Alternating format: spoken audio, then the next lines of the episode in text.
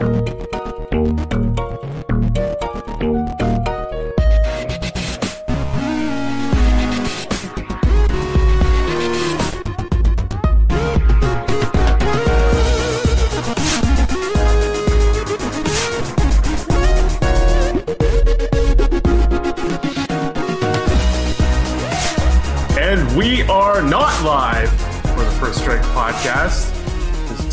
Before we start the show, to plug our sponsor, FaceFaceGames.com, the number one place to get your Magic the Gathering singles.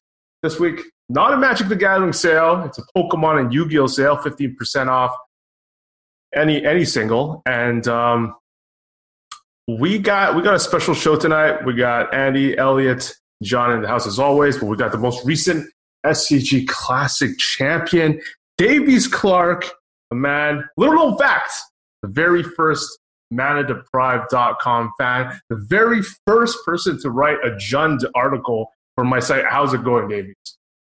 Uh, it's going well. Going well. Thank you for having me on. Uh, almost 10 years now that I've been a fan of UCAR. It's yeah, it's been it's actually been ten years, almost ten years. Yeah. And oh, I forgot, you were there. One of the few people that were there present for my first PTQ win. I, I was actually, yeah. We we went and we had a beer and I bought you a rose. You bought me a rose. Special night. so you went down this past weekend. You took down Syracuse. So we're going to be talking about that. We're going to get final nubs, early impression on some some Modern Horizons, what he's excited about, and what we've been playing standard as we approach the Ottawa MCQ and, of course, the online MCQ. So let's go straight to you, Davies. Let's not waste any time. What did you play and, and why did you play it? When everyone expects you to play extra turn? sure, yeah. Well, I actually did play extra turns in the main event. Uh, I was the only person in my car not to day two with Bant Nexus. Uh, David Schneier and Matt Stein were my car mates, and the three of us were feeling pretty good about the deck. I was not skilled or fortunate enough to to make day two. a little bit tired at the end of the day, so I just was looking around for a different deck. I just wanted to to play anything else. Um, so I started asking all the Montreal people in uh, in New York, "Do you have any cards? Do you have any cards?" Finally, uh, Christopher Leonard had uh, shout out, huge shout out to him. Just took out his binder and said, "I have some cards. Do you want to play an aggro deck?" And he just started taking out okay, you'll need stomping grounds, I guess. Here's some Rootbound Crags, and we we built Binder Gruul. Uh, it was very very hastily thrown together. A lot of the numbers may not make sense, and the reason is well, there was only one Vivien in the binder, stuff like that. So um, we put it together. Uh, Matt Stein actually all night took it way too seriously and tuned and crafted the list with me, uh, and then I swept the tables in the classic on Sunday. Uh, the only loss that I had in the Swiss was to Mono Red because I drew both of my mobilized district, which was basically Mutavault all weekend. I drew the two in the main deck in games one and two. Couldn't cast a single spell, but the rest was was not close. So, what, what do you what do you think uh, the Nexus positioning is right now? Bad? Uh, I don't think it's good. Uh, a lot of decks are playing Small Teferi, and Small Teferi just feels very, very difficult for the Nexus deck. Uh, you're looking to abuse your end step, and when everything is sorcery speed, that that deck is not impressive. I do know that uh, even though you're known as a turns expert, you, you only picked it up last week when David Schneier said like he had the Nexus deck built for you, uh, ready for the MCQ. So I'm not sure how in tune you are with the latest developments in the archetype. Brad Nelson posted how he felt the Bant Nexus uh, version that he's piloting is the very best version. I, I, don't know if you heard anything about that or any Bant uh, versions.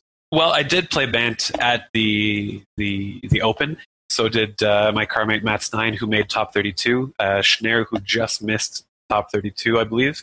Uh, we felt Bant was very, very well positioned. Uh, having access to uh, a sweeper uh, after board having access to deputy detention was very very powerful that card was very important all weekend for, for everyone in the, the car um, i would say the biggest upgrade from white though was uh, probably just just having access to dawn of hope after sideboard i think that's the name of the card the enchantment that pumps out one one life linkers guys i don't know okay. Yeah, Dawn of Hope. Yeah, Dawn of Hope. That card was that card was very important. Actually, it, it came in in a lot of sideboarded matches. Uh, it makes chump blockers and life linkers against aggro. It gives you inevitability against all the control decks that you can activate even with a small Teferi. Uh, that card actually performed very well for everyone in the car. So I, I don't know how close like was your team aware of Brad's version? I don't know how close it is where he's playing one deputy of detention in the main, three Tamiyos, three big Teferis, and four revitalize in the main. Um, I don't know if that's that's anywhere close to where your Bant list was. Uh, it's actually pretty close. Uh, we had uh, just the one deputy, but in the board. Uh, we weren't playing Revitalize, uh, but we were playing. You, we had been aware of Brad's. We weren't exactly on his list. It was it was pretty similar. Uh, we were on a slightly different Planeswalker configuration with two Tamiyo, three big Teferi, two small Teferi. Okay, and but but even with that, you think it's not that well positioned in the format, even though I, I don't. Yeah, I think I think Small Teferi being a, a three to four of in many of the decks. If we just take a look at the open, I think there were three or four decks in the top eight with four Small Teferi. Uh, I think that's that's pretty impressive if you're trying to cast instants at seven. Okay, so let's let's go back to Gruul. Um, where where do you see like crushing it with the binder version? So is the full fledged version a real contender? Uh, absolutely. Even with with Binder Gruul, some of the draws just felt very unfair. Uh, uh, turn one, turn one elf into turn two war boss into turn three Domri felt felt like cheating. Um, if, yeah, I just I, I, felt like I was cheating. Uh, I think I won finals by going turn two Domri, turn three Chandra, turn four Sarkhan. Obviously, that's a very fortunate draw, but I don't think much beats that. Uh, uh, John, have you run into the, uh, this deck in the queues? Yeah, um, I've I've played a few Gruul mid ranges that just happened to be more Planeswalker heavy, and um, yeah, they got really efficient beaters. They got mana acceleration, and they can just like kill you out of nowhere. Sarkhan, I'm actually pretty impressed by it. Um, it's I think it's got a pretty good matchup against red, and probably against the Planeswalker deck as well. So um, I would venture a guess and say it folds to Nexus and a few others, but like otherwise, like I think Gruul is a pretty um pretty big sleeper. Um, I think mass manipulation, for example, would uh, walk over all over this, but I don't know. It's pretty good. Davies, what were you afraid to what were you afraid to face uh, with this deck? What what matchup felt close? Uh, so I didn't actually get to play against it, but the matchup I was most worried about was anything playing Oketra. I just didn't think I could beat a stream of four fours. Uh, however, I, I, didn't face any of that. Actually, my matchups in the Swiss were blue black control, Sultai Rock, uh, mono red two times, uh, mono white splash Teferi, two of the, I guess it's Reanimator, the four color Planeswalker commanding Dreadhorde. Bring everything back deck. Uh, that was my my two final rounds of the Swiss, and then in top eight I played Esper Hero, Mono Red, and Esper Hero. So uh, and smashed them all. all. all. of them. None of them were close.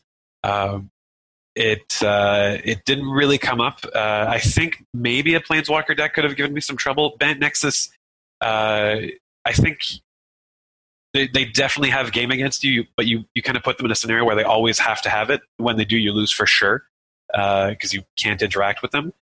Uh, and then Oketra. I think if they turn three, turn four Oketra, and then just pump out a few four fours, you can't do anything about that. But no one's playing Oketra, so. Well, least... then, then that's more bias that I have because for the past two weeks, while I was playing Nexus, all I got paired against were these weird flash Bant decks that played four Teferi off Llanowar Elf, crazy things like that. So maybe I'm maybe I'm biased, but those were some of the things that I was losing to with with Nexus. So how would you tweak the deck if you had you weren't limited by your by the binder? Um, well, now that I've had a little bit of time to reflect and I'm, I'm going over the list, there actually aren't too many changes I'd make. Uh, the lightning strike, there's a one-off lightning strike would become Chandra's Triumph. Uh, that card just seems like it'd be a bit better. You're not looking to point at a player. You're always looking to, to kill something. one of lightning strike. Okay. One of lightning strike. Yeah, it was. It, I didn't want four shocks. Come on, I didn't want to be that guy. Um, uh, a few small tweaks like that, but nothing major. Uh, the sideboard definitely needs to change. It was just a lot of, I guess this card's good. I guess that card's good. Um, probably something to go bigger for the mirror. Uh, maybe maybe a Carnage Tyrant or two, something like that. But it it actually wasn't that far off. Other than the one Cindervines, every sideboard card got boarded in multiple times. Uh, everything was used. Direfleet Daredevil performed really, really well as a two of. I'd probably go to three. And Mobilized District was an absolute house. If I didn't mention it before, it was Mutavault most of the time. Uh, it was a 3 3 Vigilant Mutavault. That card was insane. I, hmm. I don't know how many people decided to copy uh, Binder Gruul right away after you, you took it down. Um, John, we'll go, we'll, we'll go, straight to you while we have you here. Uh, you've been still crushing the queues, uh, skewering people, as you would put it, and you've experimented with Mobilized District in the sideboard. Tell us how, how that development has been going and, and where you at now with the list. Yeah, so I've seen online uh, a, a, significant increase in both the Planeswalker decks, which is like Jeskai or Esper, for example. Like Esper controls basically evolved into Esper Super Friends, like, which is kind of, kind of logical, I guess. Like Chemist's Insight is bad against Narset, counter spells are bad against Narset, etc. So you're more likely to um, succeed if you're a, a more a tap out sort of a control. And then the Commander Dreadhorde deck as well. So I kind of wanted um, a bit more help um, against them. And I found that once um, the Super Friends deck stopped playing nonsense like the Mox Amber plus Fblthp uh, package and played real cards, like in the Jeskai deck, there is the Clarion Shock package. In the Esper one, there's the Vraska's Contempt, uh, Cry of the Carnarium, uh, Kaya's Wrath, uh, Moment of Craving package.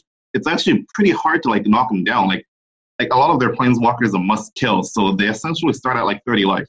And if that's the case, then I want to make sure I go bigger in the post board, and I wanted the 21st land. So I saw a funky Japanese list that had a mono list that had a, a dis- mobilized district, two of them in the sideboard. Um, I'm just like, you know what?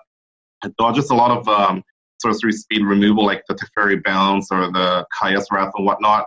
Uh, it's good at running uh, planeswalkers down, and uh, it's another land source. And uh, yeah, it's been very good uh, so far. Like I started, I started off as a joke, but uh, the more I played it, and the more um, it worked out well for me. So in, in my MCQ this uh, this week and next week, I might just like play it. The other um, mono red uh, development for me, I've been doing, still doing, been doing pretty well. Is uh, Sorcerous Spyglass. I've been I've been testing. Um, I just I just want something to um, shut down the linchpin of uh, these like big planeswalker decks. So for Jeskai, it's like Sarkhan or um, Teferi Time Raveler, since uh, Teferi can bounce it. For Esper, it's like Hero Dominaria or Teferi as well. And I'm hoping that that can buy um, significantly more time than the one, one card I spent and outgrind them. So, so far the testing shows that these changes have been good. I'm going to keep working at it, but um, I still I still feel pretty good about red. I mean, in the three weeks of turbulent standard with this new format, red has been the only real constant in the top uh, top eight. So I'm going to keep working at it. That's good to hear, and, and shouts to your, to your who has helped uh, people qualify for the Mythic Championship. You get access to this guy by being a patron. We go to patreon.com slash first strike. And not only that, people have been giving your guide to, to players, and that allowed them to top eight not only the SCG Open, but the SCG Classic. And, and that's uh, from asking Detective Dollywall. That's what he said. He, he got the info from you, passed him along, and, and those guys were able to top eight. So shout shouts to you, my man. And uh, well, let's actually keep keep it to standard. Let's see how much we can go through before you got to go. Uh, Andy, you've been you've been playing the, the one of the hottest new decks. Not that hot anymore because uh, it's on everyone's radar. Command the Dreadhorde. How's it going? How's it going with the deck? Um, yeah, the deck's uh, really impressive. Honestly, it's uh, it, like I think Elliot posted it in our group chat, and uh, initially we were all like, uh, "That's pretty bad," and then Elliot's kind of like, "Maybe it's not bad." And then like as time went on, we're like, maybe it's not bad because I kept uh, playing like fair decks. I was playing the Planeswalker decks, and then out of nowhere, my opponent would cast this card, and you only have like two counter spells in your whole deck, and then all of a sudden they have this board position that's absolutely unbeatable, and then they get a Tamiyo on the field, they minus get the Dreadhorde back, and then, then just just like I could wrath them every turn of the game, and I will lose. And that's uh, that's pretty frightening, and uh, it reminds me a lot of the Rally the Ancestor deck. It's not as good, but what, you just play a normal like mid-range game, and you can win lots of games like that. And then you go so far over the top of everything. It doesn't matter what your opponent is doing. You can go to like 100 life. You can go to like just have like lethal. You can do an end step command the dread horde with a little Teferi, and then your your opponents just can't do anything about it. And I think it's uh, one of the better decks in the format. But the format's evolving so fast that I think uh, if you look at the MPL decks this week, I think the Japanese broke it. I think they broke broke it, and they're they're going to change the format. I think forever because uh, they put four Assassin's Trophy and four Field of Ruin in their deck, and uh, the Jeskai Walker's deck plays zero basics. The Dreadhorde's decks plays zero basics. And so what I noticed, I was like, wow, that seems crazy. So on Moto, I fired up a league with like some trophies in my main deck, and in the mirror, I'm like, on the play, I'm like, trophy your land. And then on turn four, I'm like, trophy your land, Tamiyo, bring it back, trophy your land. And they're just, they're dead. They're dead on the spot. They can't keep up. The mana is like already loose in the deck. You can't afford to lose a land. I think uh, that's going to change the way these decks are built, and maybe uh, it could even affect the mana. Like, I'm 100% going to put a basic in my deck, uh, at least one, and maybe even have to put two, which means maybe you have to make some sacrifices in how hard you're splashing. But I think the Japanese are just they're they really got ahead of this one. These Jeskai decks with zero basics, Jeskai decks with no basics. like they can afford to play a basic. I'm I'm not sure the Dreadhorde deck really can, but I'm going to have to. But there's yeah, I think that right there is just some great being ahead of the curve, and I think that's the thing that's going to be on everyone's mind come next week and come this weekend is the people who aren't in the know on the basic lands are going to get crushed by some of these people who are just kind of in the know on how you have to build your decks now. I th- I think you're going to have to be prepared if you're you're playing the the online one. I think this might be. I'm not sure how people how fast people are going to adjust. Let's say at the Ottawa MCQ, that would be interesting for me to see. Um, but I've go ahead. But the, but the people you're worried about are always the people like who have adjusted, right? It's the people who win these things who are the people who are in tune with it and are a week ahead. And I think if you want to win the event, you have to be ready for those people. I don't think you can let it slide. And I think it's one of the most important lessons if you're going to play Dreadhorde or Jeskai this weekend is to put one to two basics in your deck. Um, I forgot to, to shout out John earlier about him already coming to conclusions that in Martin Jew's guide he came out with, with Mono Red on risk factor, on stuff like Wiz, Wizard's Lightning being better than Skewer, uh, even more so now with uh, Wild Growth Walker being big big play. So all these things John had told me in private before uh, his guide. Uh, but back to you, Andy. I want to talk to you about your specific card choices with Dreadhorde. Uh, were there any conclusions that, that you were making with some of the flex slot, uh, namely like whether you think Sorin was good or um, other things that you, you might have been tweaking with? Yeah, so what happened is I noticed that uh, a lot of the games against the aggro decks, I wasn't needing to draw Massacre Girl to win. And I thought there were so many situations that I looked against mono white and even red where I was like, but if I play a Massacre Girl, it's not even solving my issues and it's an awkward card to draw. So I actually cut it immediately after maybe a league and was like, I don't ever want to draw this card. I don't want to put this card in my deck. So I cut it. And I think it's been, I don't know, the deck's been fine against a lot of the aggressive decks. Maybe suffers a little against mono white because that matchup uh, is a little tough sometimes based on your starts. And then the the other key flex slot is like whether to play like Bond of Flourishing or like some two drop removal or maybe Sorin or something like that, like something to interact with the faster decks. And so originally I was playing a couple Sorins, but I just uh, I noticed with the MPL deck list that nobody was playing Sorin, and so I just tr- I tried you know run a league without it and run some two mana removal, and then I got caught wind of like the Assassin Trophy tech, and so I just jammed some Assassin trophies in my main deck and then won the mirror very easily because I was a land ahead. And I think uh, originally I wasn't so high on Paradise Druid, but I think it's a necessity for uh, speed, even though it's kind of crappy against Chain Whirler. But uh, a lot of your cards generate so much advantage, so getting them out of turn faster is so important that you can sacrifice the the late game draw. So I think uh, Bond of Flourishing, no good. I think Sorin can be a one to two of in the main deck and be good. It's like good at killing planeswalkers as well. And I think uh, Massacre Girl is not where you want to be. So one more question as we as we got to scan through some of these MPL lists, Andy, to pick your brain. Maybe Efro caught wind uh, of this new tech already, but he goes ahead and plays the Dreadhorde, cutting all the white, cutting one of the best cards in the format, uh, Teferi at three, but making his mana base more smooth, gets to play some amount of basics in his deck. I don't know if you had a chance to take a look at it. What do you think about it? He's playing uh, five mana Nissa instead, and he's got Hydroid Krasis in there. He's got two host- hostage taker, and the rest is, is basically uh, the Dreadhorde deck. Yeah, I've looked at this deck. I played it through a league. I uh, have played it through a couple leagues actually, and I like a lot of what it has going on. But what what ended up being one of the big problems against any of the Esper decks is their counter magic is so good against you. Like you play all these things at sorcery speed that I found Teferi was just absolutely the key because they tap out for three on a walker almost for a uh, whatever planeswalker almost every time. You land a Teferi, you plus it, and then all of a sudden you're just getting to control the game and they never get to counter anything. They get put in awkward positions all the time. And I thought it just ended up being so important to the deck that I was willing to sacrifice the mana and uh, that's kind of where I landed on it. I like a lot of the things with Nissa, and I like Hydroid Krasis actually, even though it's like obviously bad to get back. But basically, I just ended up uh, wanting to go over the top and wanting to have uh, three mana Teferi. I think it's too important. Also, this obviously this deck folds to Nexus, which I'm not sure how many you'll see, but uh, the only reason you have like a good shot against Nexus game one is because you have three mana Teferi in your main deck, and then post board, like you don't have counter spells, you have like two discard spells or something. So you're really relying on uh, Teferi to to help with that matchup.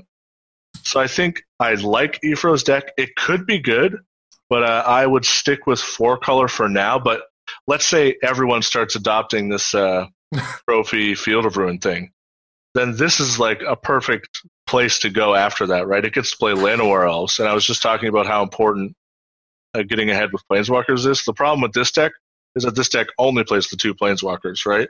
So it doesn't get to take advantage of attacking from multiple angles while gaining card advantage like uh, the Dreadhorde deck gets with uh, three mana and five mana Teferi. And that's a pretty important angle of attack for your inevitability. And a lot of the time with the the four color deck, you just like play your planeswalkers to draw cards, three and five mana Teferi, and you just let them die because you're going to get them back later. But you don't get the same kind of staying power out of uh, Efro's Sultai deck. I'm gonna your your mention of Paradise Druid and and Llanowar Elves and stuff like that makes me think. I, I gotta plug. It's your it's your favorite new podcast, so I'm gonna plug it. Table for Two, my my podcast with Alexander Hayne. Uh, a great great opportunity to get some content from the guy who admits himself is very lazy to produce content. So he ha- he needs a guy like me to go out of his way to to go eat eat with them, have dinner with them, uh, pay some amount of the time to get some good high quality content. And what he felt about the format is that we're in a format where getting ahead early is really important. That uh, mana elves, the sacrifice of um, drawing them later in the game, like not being that good, is worth it because of how far ahead it, it gets you with some of these cards, whether it's planeswalkers. And I think in Davy's case, like being able to play a Legion War Boss on turn two on the play is probably in a lot of cases unbeatable, right, Davies? Like like a, a lot of your Llanowar Elves draws, I feel, are probably quite impressive. Uh, I would absolutely agree. I don't think I lost a game where I went turn one elf, turn two three drop. I'm pretty sure you just get so far ahead. Um, and I, I, think even some of the most oppressive turns my opponents took on the Dreadhorde deck, for example, going uh, plus uh, Small Teferi, end of turn Dreadhorde, bring back your Sarkhan, my Sorin, and a bunch of guys. All my guys have lifelink plus attack. I was still able to kill them from 35 because I was so ahead. Just throughout the game, just having three or four planeswalkers, developing everything earlier. It's I, Llanowar Elf is the most impressive card in Standard right now. I think I think people have been trying to figure out the best. Like you want turn one elf turn two Teferi, stuff like that, and, and, and trying to figure out the best uh, turn two play. And when I look at your deck, I see like because they have to deal with it, and if they do, you still you're going to follow it with a four drop planeswalker in your deck. And I think that's that's top, like just Andy said with some decks that can able to attack from different angles and get ahead uh, so fast with, with uh, Manic Cell in the early game. I think that's a tough combo, and that's why you felt so unbeatable throughout uh, on Sunday. Yeah, I like a lot what, what's going on with uh, Davies' uh, Gruul list. So, what I've noticed is, uh, from my point of view, from playing like the Planeswalker decks and the other decks, is that the like the whatever Gruul Spellbreaker is like a stone cold Planeswalker killer. It just kills Planeswalker every time it comes into play. And uh, when you have your Llanowar Elf draws, there's almost no deck that's going to keep up with how hard you're going to hit and fast. And uh, what the Planeswalkers do is that even when someone kind of goes over the top of you, with Sarkhan, you just fly over the top of them and kill them. So, like, while uh, originally I looked at Davies' list and I thought there's only one lightning strike, he's going to get uh, crushed by a wild growth Walker. I think he does have the out because of Sarkhan. I think if I were to build a, a deck, I would have more copies of Lightning Strike because of Wild Growth Walker. And I like like Shock's pretty good. Shock's very good, but I think Lightning Strike's a bit better right now. Uh, that's definitely the conclusion I came to after the weekend as well. Uh, Shock was Shock was great because I played Red three times. Uh, I played Esper Hero twice in, in top eight. It, it, takes out a lot of their creatures, but overall, most of the time, I probably would have been happier with a three damage spell, which is why after after a little bit of reflection, I'm trending more towards uh, not just Lightning Strike, but also the uh, Chandra's Triumph. The the times that you want to point it at a player are so few and far between, and the handful of times you're going to get an additional two points of damage out of it, pointing it at uh, Teferi the just plus, uh, or uh, a Lyra at uh, on at a medium turn of the game, turn five, six, seven is really really impressive. And uh, Lava Coil is also something that I've got two copies on the board that's probably going to be bumped up to three because not only does it kill something of a wild growth Walker size, it makes sure it cannot come back, uh, which is something that Death Gorge Scavenger, uh, as I called him, Garbage Dino all weekend, uh, was a card that performed very, very well because you could just chip away at their graveyard. By the time they could cast a Dread Horde, there was nothing impressive to get back. okay, Davies, what would you say to all the standard talk? Are you going to Ottawa? What's your plan this weekend? Uh, I'm definitely going to Ottawa. Yeah, uh, I have a car uh, that I somehow all convinced to be on binder Gruul. Uh, so we've got uh, at least three or four people that are going to be there. Uh, most of them playing uh, about the same list. A few people are iffy about a few cards. Collision Colossus is not very exciting to everyone, but uh, uh, for the most part, yeah, I think we're on we're on a very similar list. Elliot, what, what about you? Let's go to you. Uh, well, I'm going to Providence this weekend, so I haven't been doing too much standard testing outside of you know kind of birding Andy when he's on Hangouts and um, watching streams, talking to people. Like I haven't been playing games myself. Um, I've done a couple drafts to prepare because it's team sealed, which is I think the the closest analog you can get without um, you know having people there to build a sealed pool with. Um, and I you know I'm I don't want to say I like our chances. Obviously, whenever you go to a team event like this, you you end up uh, running into some some teams that have come from all across the the the country and the the continent of like pros and stuff. I know Hayne mentioned he's playing with I think Tom Martell and um, is it Sigrist I think is their third as well. So you know like that's just one of many teams of where if you're going to do well in this tournament, you're going to be facing the Murderers Row. Yeah, definitely. but um, uh, on the back of every card, it says both Magic and The Gathering, so we're going to go and enjoy some of The Gathering. Sounds good.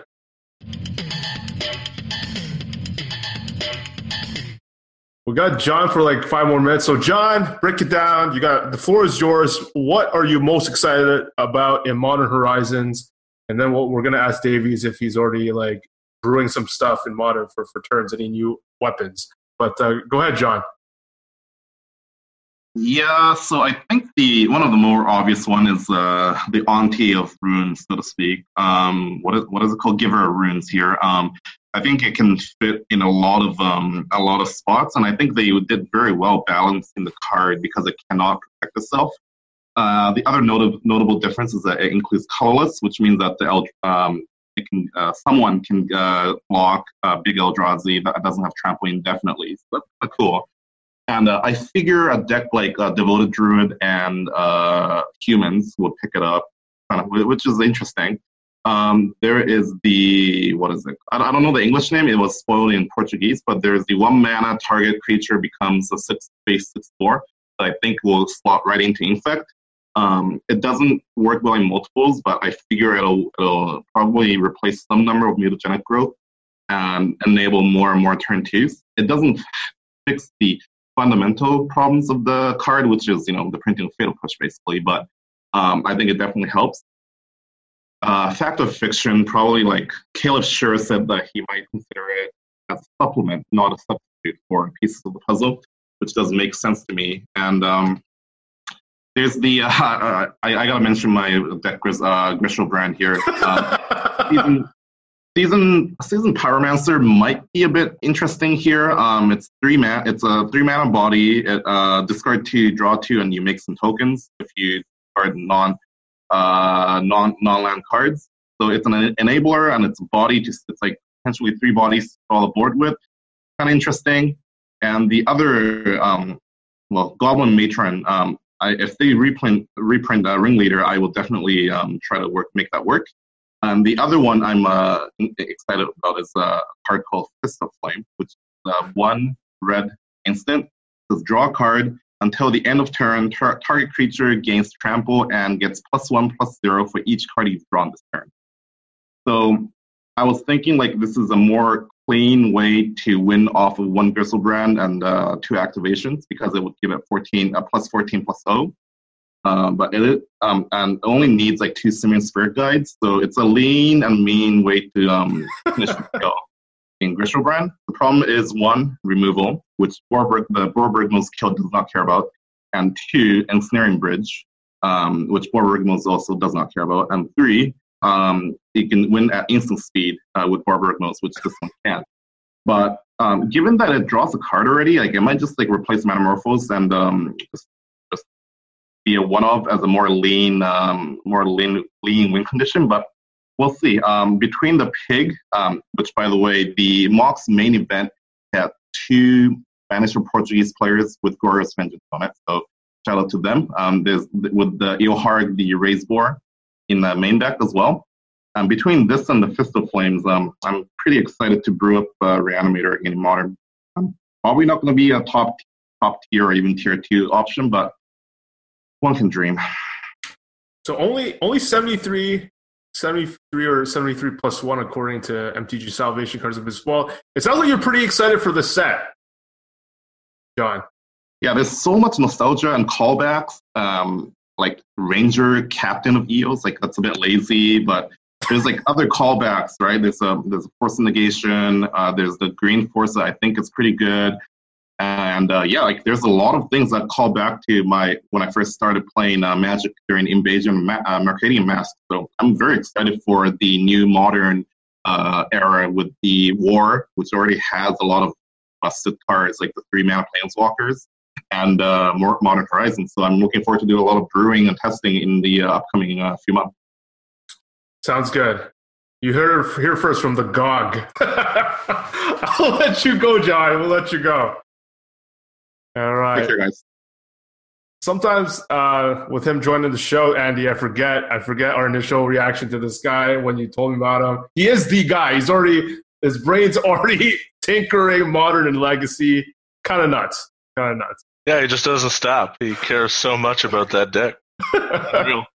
he already thought like three reasons Borborygmos is still better than Griselbrand. Um, said, have you? I, I, know you love you love your decks, your archetypes. You're known for them. You've got a legion of followers. You, have got like people you've met on Reddit or whatever. have you thought that far ahead with this new set? Are there toys for you? Uh, there aren't. I've actually I've I've had nightmares, and I'm thinking of abandoning the the turns deck. I think blue is is so miserable right now with uh, Narset which is popping up in these like mono blue mid range or aggro decks to just stop people from drawing cards. I mean, I got Fact or Fiction, which is end of turn win the game, added to to the toolbox that the the extra turns deck can play, and I'm I'm just so terrified because it's the only card that doesn't say draw an extra card in the whole deck. Um, no, I think uh, I, I think actually blue is probably not where you want to be right now because everything else is getting some very interesting tools.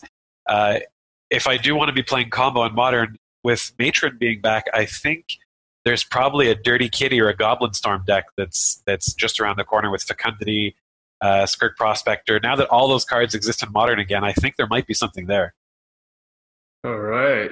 Uh, okay. I'm not used to seeing this uh, lack of enthusiasm uh, for the extra turns deck, but uh, let's go to you, Elliot. I, I, mean, we discussed in our, our private chats about some of the new cards, and, and, and let's get your impression. I don't think uh, you agreed with John, or, or, you didn't think scale up, which is the thing that turns a creature to a 6 4, uh, was going to help, in fact, that much because of its positioning in, in the metagame?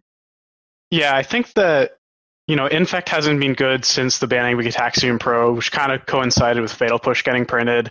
Uh, so maybe death by two cuts, as it were, with those two things happening. Um, but d- definitely its problem for as long as it's been in modern, why you know wasn't totally dominating 100%, and why it hasn't been very good in the past couple years is not lack of quality pump spells. But the deck is like would be totally happy playing just you know mutagenic growth become immense might of Krosa and, and maybe some copies of Groundswell. Didn't need scale up to to be a functioning deck. Um, you know, will scale up be an improvement? You know, sure. I think you know someone people were talking about on Twitter. Someone mentioned like you know if you take like untapping with Glistener Elf on turn two against a deck that can't block, you know you're probably 60% to win that game anyway. But now you're playing scale up and you're 70% to win that game. So it's not it's not actually like that big of a an improvement. Uh, on the other hand, you know, like what the deck was really missing was something like Gitaxian Probe to get information of when can you go all in, something to give it, you know, a bit of staying power maybe. Uh, you know, in the past, people have played things like I think Corpse Cur is the name of the card, where it gets back other infect creatures. Like you know, these are kind of like bad cards that you have to play in infect just to have a chance against the decks that are playing a lot of efficient interaction against you. Uh, so, uh, you know, maybe even of, of the cards spoiled, I don't think that scale up's even the best card for infect. I think that the it's possible that the Horizon Canopy blue green land is is has a bigger impact on infect than than scale up. As you know, obviously scale up is a slam dunk in some number of copies. Don't get me wrong. If you're going to play infect, it's it's there but I don't. It doesn't fix the deck's problems. It uh, and you know it, it even sort of makes them worse since it's a sorcery that you have to commit to playing in a world of fatal push, path to exile.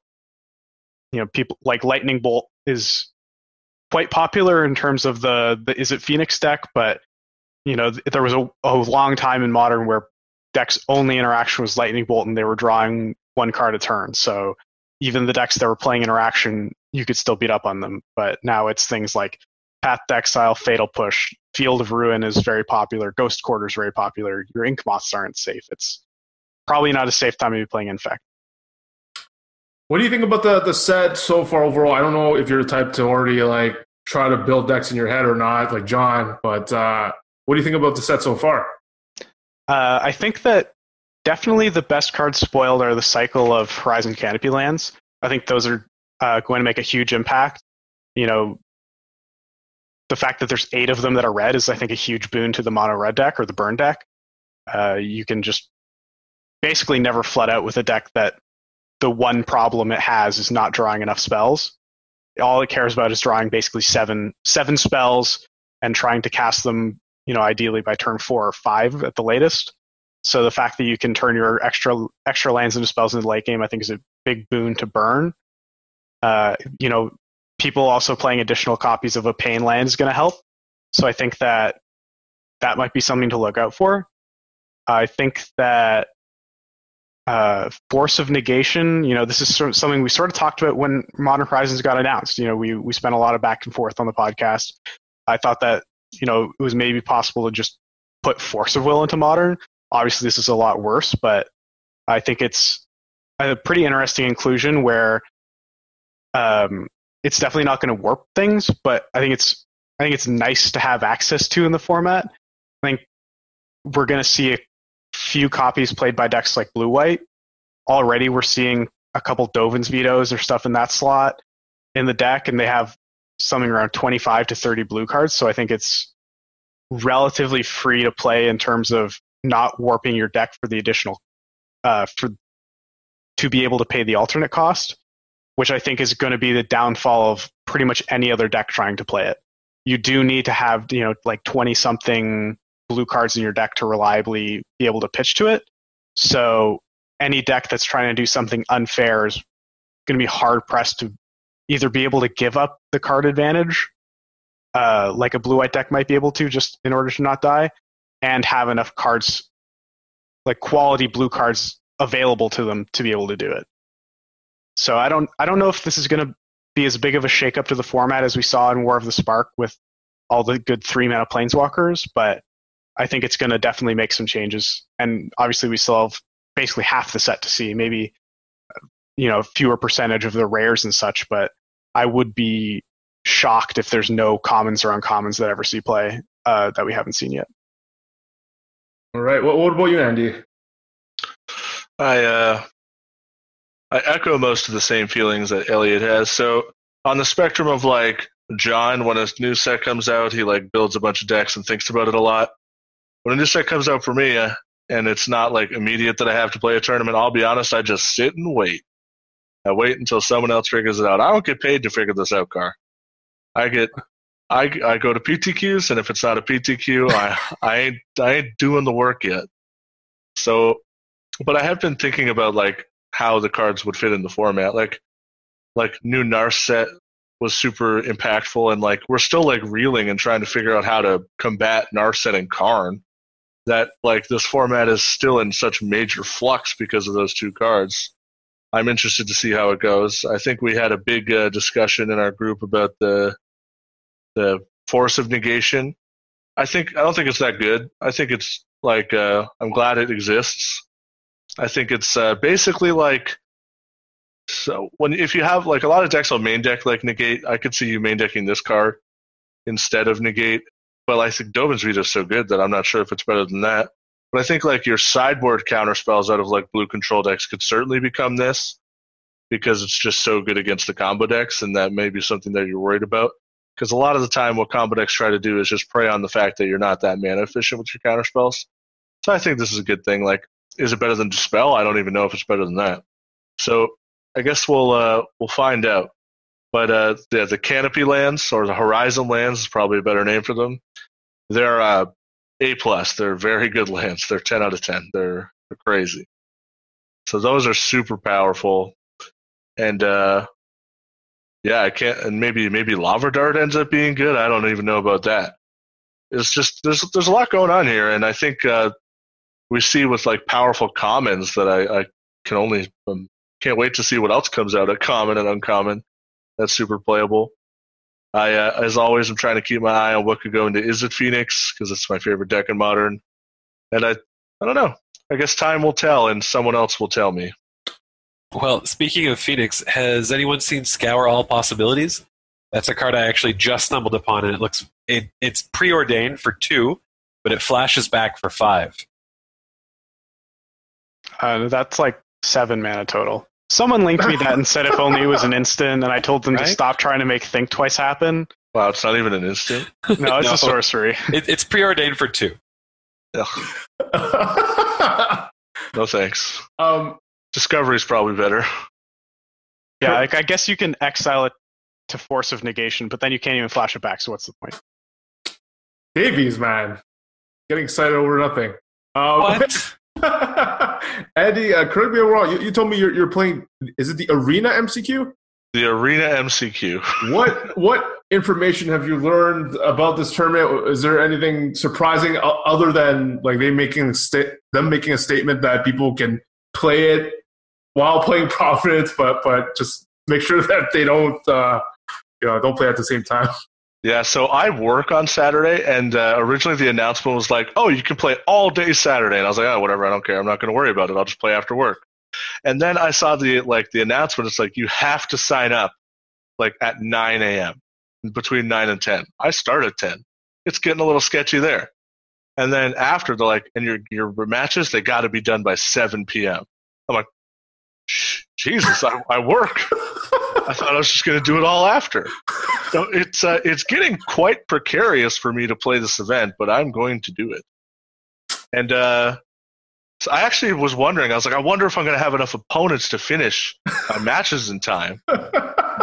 like, what if? Like, I know there's 30 minute clocks, but like the Dreadhorde deck, it ain't fast sometimes. and uh, I started to get worried. I'm I'm worried right now. I I love how Davies is laughing at your misfortune, potential misfortune. I thought I had it all. I was like, I'm not even going to book it off. I'm not even going to book the day off.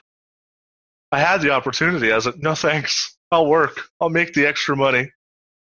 But uh, yeah, we're gonna have a wild ride. Uh, basically, what's gonna happen is I'm gonna like my fiance will drive me home, and I'll be like, "Don't talk to me. I have to do this. Like, with, I can't do anything else." And then I'll be sitting there, and hopefully the gang will be in Discord. Actually, I guess Elliot won't be because he'll be in uh, Providence playing Arena on someone else's account, probably. whoa, whoa, whoa! I would never engage in account sharing and violate the terms of service. Yeah, it's not allowed, so you of can't. Arena. Plus, like, no one would ever share their password. I'm sure. but um, I'll- go I was laughing though at, uh, at at your misfortune because I'm seeing on Twitter all these people going. I guess I'm double queuing this GP and this this online WMCQ, and you've done just the honest thing of I'll play after work, and you're getting more punished than anyone else. Yeah, because I uh, yeah obviously I can't play at work. I work at a bank. I don't think it would fly. Just on the work computer. Just hold on one second. Sliding the mouse forward, casting my spells. Listen, I'm about to time out a second time. You're gonna have to wait. So I just wanted to get in my honest day's work. I didn't want to put the pressure on my boss of booking a day off. And now the pressure's really going to be on when I get off work. It'll be a fun ride though. If I don't finish my matches in time, I'll be real, real mad at myself. Yeah, one of my teammates for the tournament uh, in Providence is qualified for the Arena MCQ, so I think it's going to be really interesting. I'm, I'd imagine that whatever decks we can build out of our sealed pool, he'll end up with the fastest possible one. and uh, fingers crossed, the venue has Wi-Fi. I guess. I, you know, I don't, I definitely don't envy him. I know that in the the MCQ in Montreal, he played mono red, so you know maybe he'll just be able to run that back and finish his matches real quick. But uh, you know, if you're in the unfavorable position of having to play in between rounds, I'm, you know, I hope I get paired against your deck at the, at the in the GP. I hope that you can concede to me on turn five to go play your arena MCQ match, and uh, we can move on.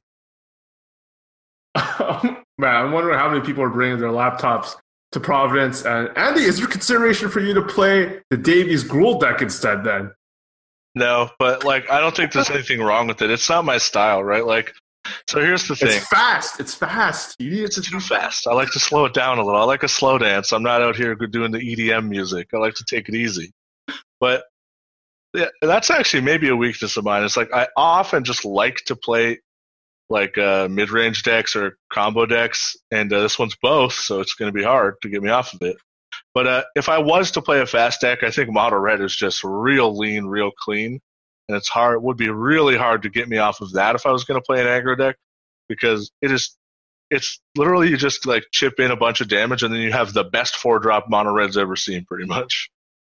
In the experimental frenzy, like that card's unbeatable. You cannot beat that card, and uh, so my yeah, I think if I was going to play aggro, I would play that. I think the that deck's a good choice, and I like the version with a bunch of planeswalkers. I was uh, beating the versions that play like Rekindling Phoenix because a little Teferi just bouncing it and them just getting tempoed all the way back. And I think uh, the planeswalkers are so good. I think uh, Chandra's super good in the mid range matchups because she's like this lava axe that draws you a couple cards, or she ultimates and kills you. Like I think uh, if I recall the way the ultimate works with Chandra, you get okay, you can play the cards. It's probably not that good in that deck, but like I'm sure by then you'll have like seven mana, so you'll be like seven damage to them. Like get to play two to three cards, So like that's still pretty good. It's not as game ending in red. In red, you're just dead. They're just gonna deal like 12 to you or 15 to you that turn. But uh, yeah. So I like Davy's deck. I like Spellbreaker. I like War Boss. I think what's I think a key thing to that deck is whenever you draw a Llanowar Elf, you got to win those games. You got to make sure your deck's built to win those games. I don't think you're allowed to lose games where you draw a Llanowar Elf. if you're if you're playing this deck and you're losing games when you draw a Llanowar Elf, don't play this deck. But uh, I think the hard part is going to be winning games you don't draw Llanowar Elf. And I think uh, it does do an all right job with like its threats being pretty good. Real Chamber Guardian's like a pretty sticky, sticky threat, gives you some card advantage, hard to block sometimes. But even like against some decks, when they block it and they make you pump it, sometimes that tempo is just brutal. So uh, I'm interested to see. 23 lands is not a lot either with no explore creatures. So the deck frightens me a little bit, but the power level's high, so I get why you won. Like the deck's good. It's a powerful deck. It goes over the top of people. It flies over with Sarkhan very well. But uh, it's not for me. Uh, it's not for him, Davies. I mean, um, am I muted? Okay. I don't have a binder. That's right. Yeah, if you don't have a binder, you can't play Binder Girl. So, actually, tell me once again some of the main cards you would cha- you would keep the two harpooners in. Uh, yeah, harpooner was was overall pretty good. Uh, it killed it, it, killed quite a few things in the air, and when it didn't, uh, it was always big enough to fight something with Domri if that was in play. Uh, so it ended up being, we'll call it a terror. Uh, the the card that was very very impressive though was Direfleet in the sideboard. Uh, that card was just always Necrotal. It was usually four mana, kill something, uh, except for the couple of times where it was eight mana, cast commanding Dreadhorde. Uh, so that's ridiculous. It, it, was it was pretty spicy. So no, most of the changes are truly just around the removal spells and a few of the sideboard tweaks. Uh, the Cindervines probably won't be played because your plan is to hope people aren't on the Nexus deck, and if they are, they just can't have it every time because if they're not going off uh, on turn five, you're probably killing them. Uh, no, I would say the deck is actually pretty close. The binder was was rather complete. And uh, as Andy was saying, I couldn't have put it better. If you can't win the games where you draw Llanowar Elf, you can't win any of the games. Uh, so the, the the deck is very very powerful, but uh, it it does fold to as I believe Oketra, but I don't have enough enough testing into that. No one no one plays that. I, I mean, yeah, o- Oketra who? Uh, I mean, I'm, I'm thrilled to hear no one plays that because I am running this back on Saturday. So uh, I really hope that's the case. And for some reason, I, I see it on like every other table whenever I'm playing a match. So that makes no sense.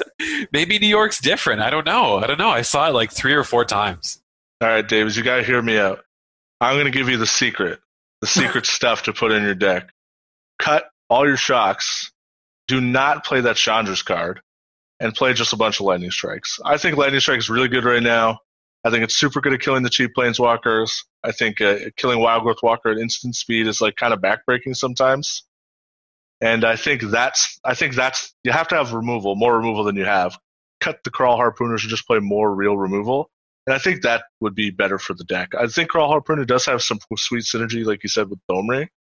But uh, I think that is better to me. I think you need more lightning strikes. I wouldn't play Shock just because it doesn't kill Wild Growth Walker which is act- I think it's a, a, real problem for your deck. It's every time I beat uh, the Gruul deck, it just comes down to a Wild Growth Walker, and then I just can't lose. I'm at like 18 life by the time the mid game comes around, and then I Dread Horde and I, I win. So I think that's the key, in my opinion. I could be wrong. I don't have as much experience playing the deck, but from the other side, from the Dreadhorde decks and the Planeswalker decks, Lightning Strike was a nightmare. Hmm. Um, Andy, you had mentioned yeah, yeah, like this deck is interesting. It plays Planeswalkers and Rekindling Phoenix in the same in the same deck. Yeah, this thing go big. I think uh, the flyers are a great way to get chip damage in. So here's the thing: when you draw your Llanowar Elf, it doesn't really matter what else you're playing because your three drops are so good. But when you don't draw the Llanowar Elf, you need to have staying power. And what the Planeswalkers are is they're staying power. They're aggressive. They're good on like if you get to play them a turn earlier and uh, they give you the reach. Like it's hard to beat a Rekindling Phoenix.